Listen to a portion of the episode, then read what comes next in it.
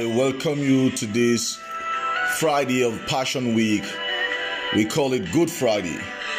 Actually, it was good because of the significant thing that King Jesus accomplished for mankind upon the cross of Calvary. It is Good Friday, but on that day it was indeed a dark Friday. It was a sad Friday. It was a Friday full of deniers, mockery, crucifixion, death of Jesus the King. But we're going to read from Mark chapter 15, 33 to 41, and then see the study for today, and then we understand why it is called Good Friday.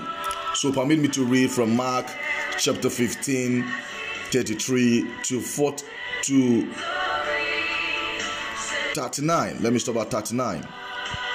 And when the sixth hour had come, there was darkness over the whole land until the ninth hour.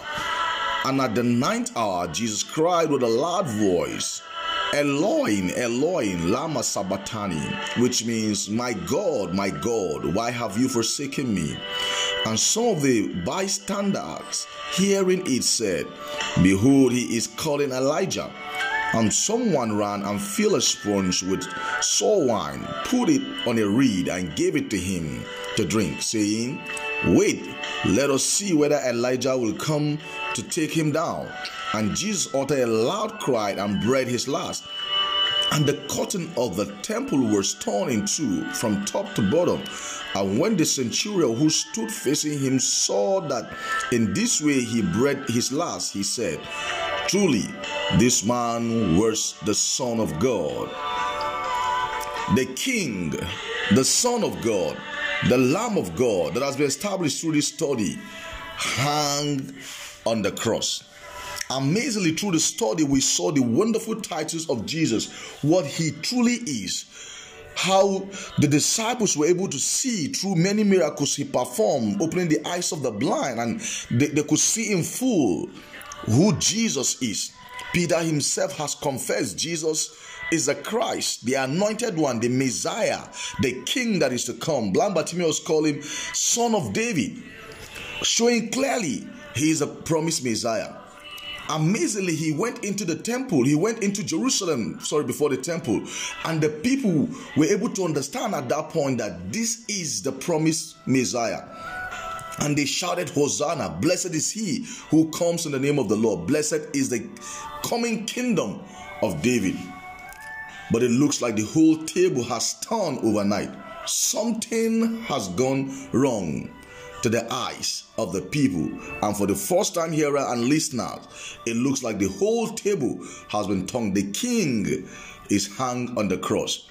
But in case you forgot, we've already established that actually he's the king, the, the, the, the, the, the cross-shaped king because he has come to establish his kingdom and his kingdom looks upside down. And the way he's going to establish his kingdom is by giving his life as a ransom. We saw that yesterday.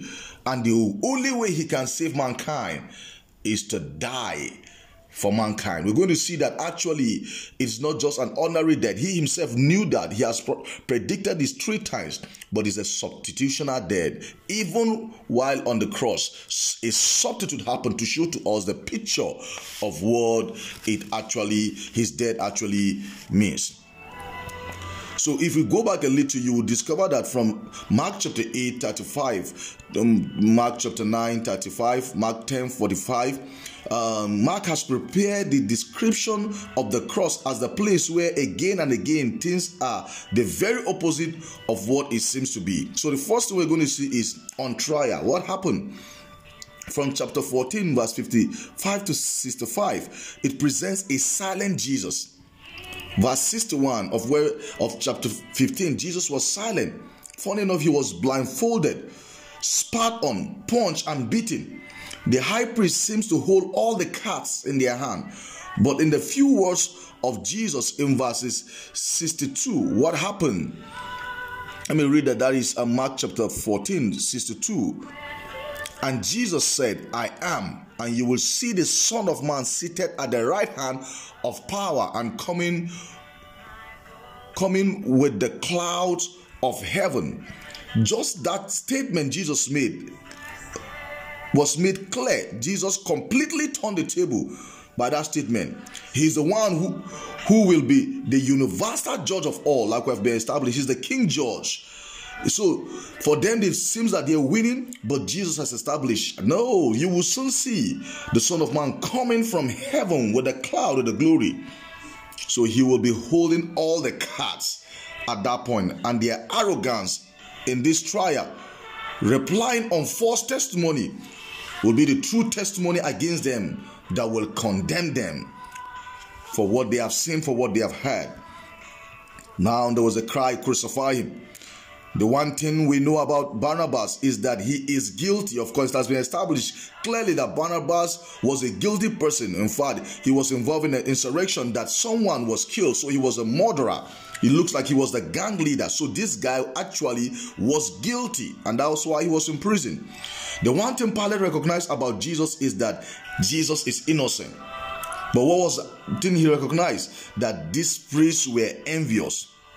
So they stay up the crowd and the crowd, of course, pleasing Pilate, shouted, Crucify him, crucify him. And Pilate also wanted to please them, please them. He released Jesus. So conspire, orchestrate a terrible miscarriage of judgment happen. But the resulting panel is the substitutional death of Jesus. Is the very heart of the gospel. What happened? Should I release Barabbas or should I release Jesus? He himself recognized Jesus is innocent, Barabbas is guilty. But they shouted, Release Barabbas. But crucify Jesus. Between Barabbas and Jesus, who should be crucified? Of course, Barabbas, because he was even involved in an insurrection that led to someone's death. So he was guilty and he should be killed. But you see the substitution happening. This is not a coincidence. But so a guilty man was released and an innocent man took his place. Even at that particular point. So Mark put this in place so that we begin to understand that the people prefer that the guilty should go free and the innocent to be crucified. But actually, it was something that God has orchestrated that will happen. But through their mischief, there was an orchestrated miscarriage of justice.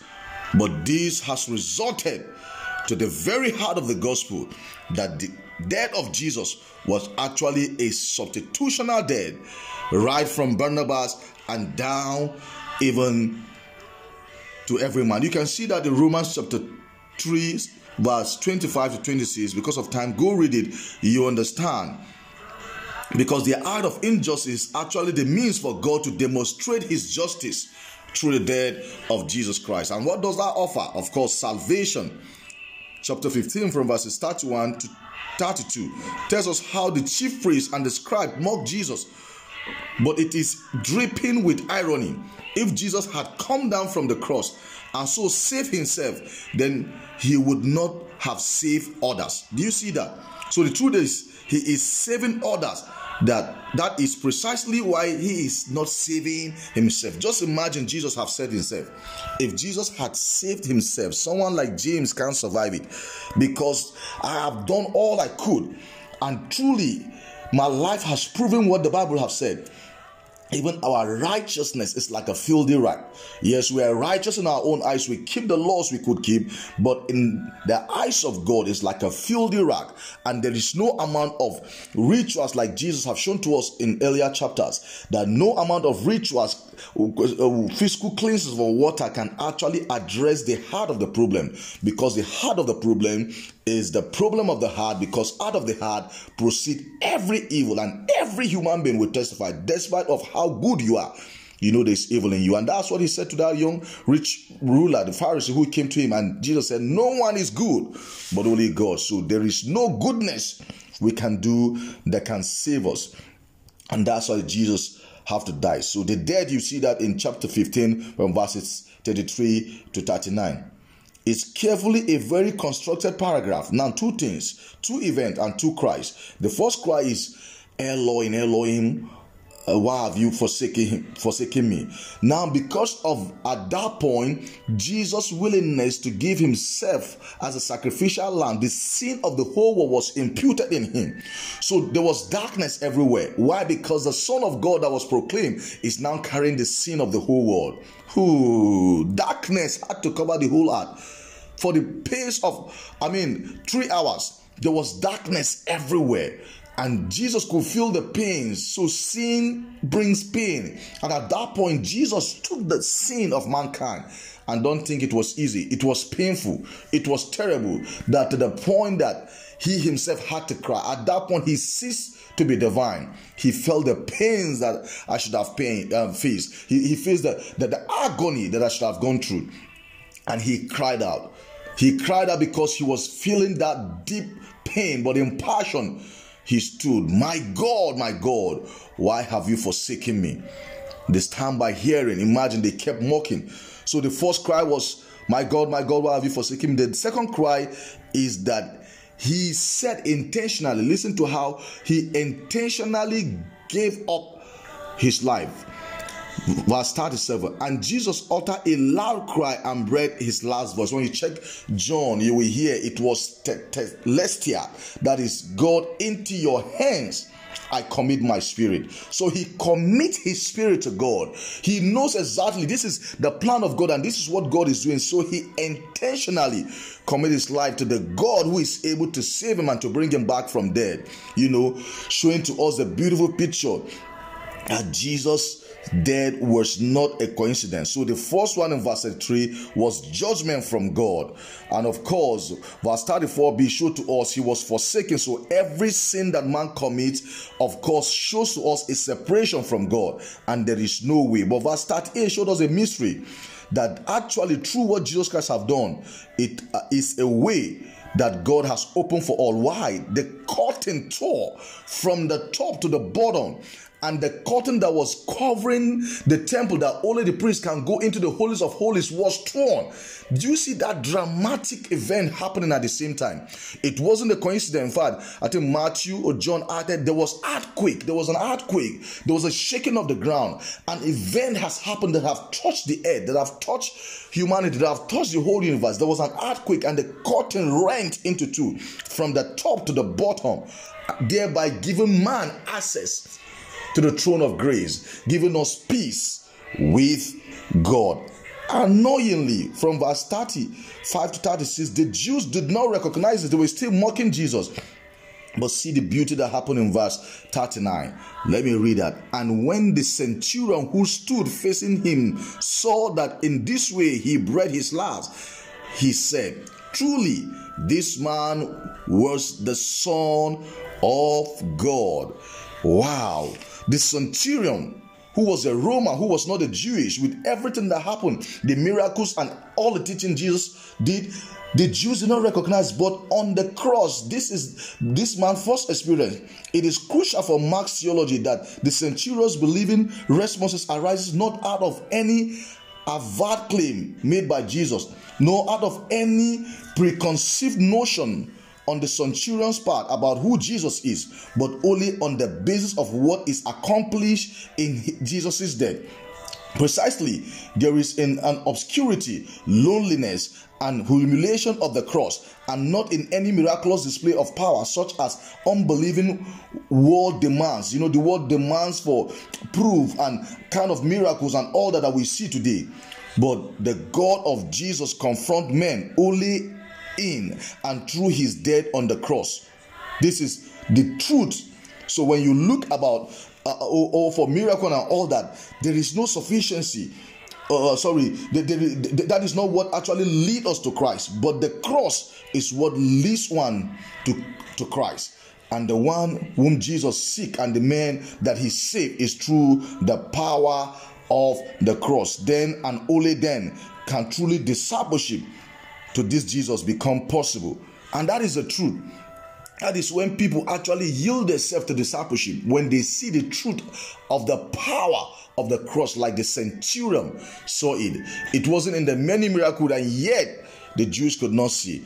And that should open up our eyes to see the truth that the power of the cross is able to save man if only man can humbly look at the humiliation so the power of the gospel, just like, like I told you, the kingdom itself is a cross-shaped kingdom and has a cross-shaped king. That it is through the power of the cross that men can come into this kingdom. So through humiliation, through loneliness, through obscurity, through rejection, through forsaking, even like Jesus cried out, by God, similarly by God, someone was able to see the power of God. And he said, truly, this man was the son of God. Because that time he said was because Jesus have died at that particular time.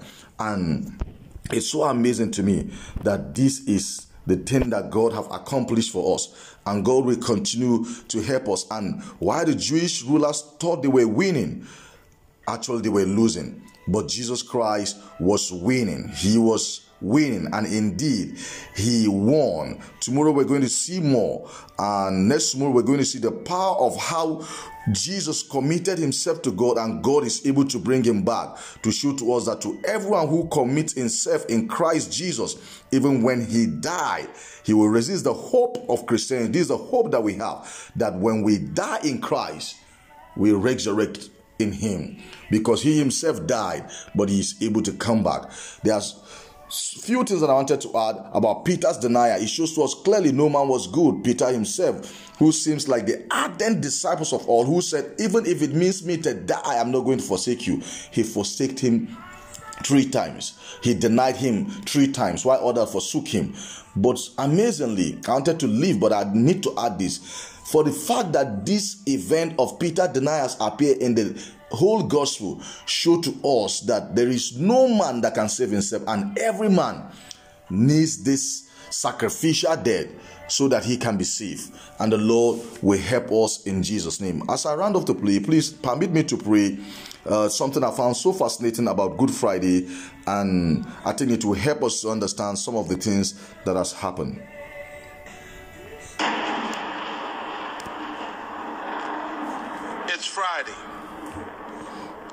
Jesus is praying. Peter is asleep. Judas is betraying. But Sunday's coming. It's Friday. Pilate's struggling. The council is conspiring. The crowd is vilifying. They don't even know that Sunday's coming. It's Friday. The disciples are running like sheep without a shepherd. Mary's crying. Peter is denying. But they don't know that Sundays are coming. It's Friday. The Romans beat my Jesus. They robe him in scarlet.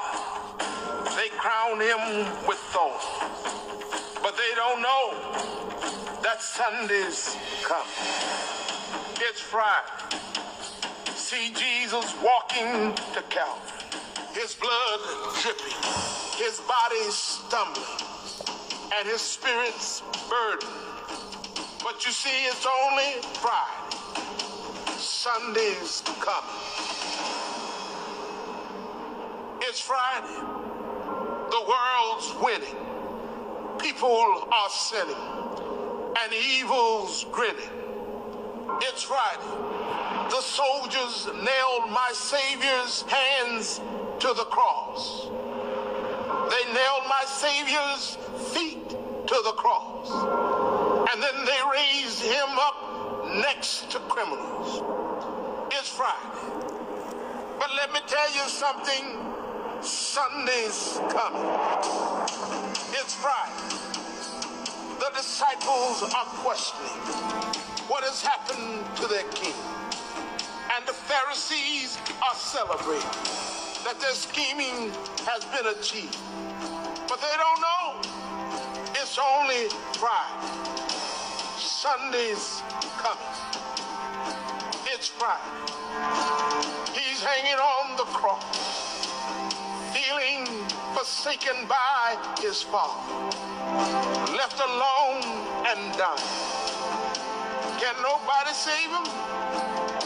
Oh, it's Friday. but Sunday's coming. It's Friday. The earth trembles. The sky grows dark. My King yields his spirit. It's Friday. Hope is lost. Death has won. Sin has conquered. And Satan's just a laughing. It's Friday. Jesus is buried. A soldier stands guard, and a rock is rolled into place. But it's Friday. It is only Friday. Sunday is a coming.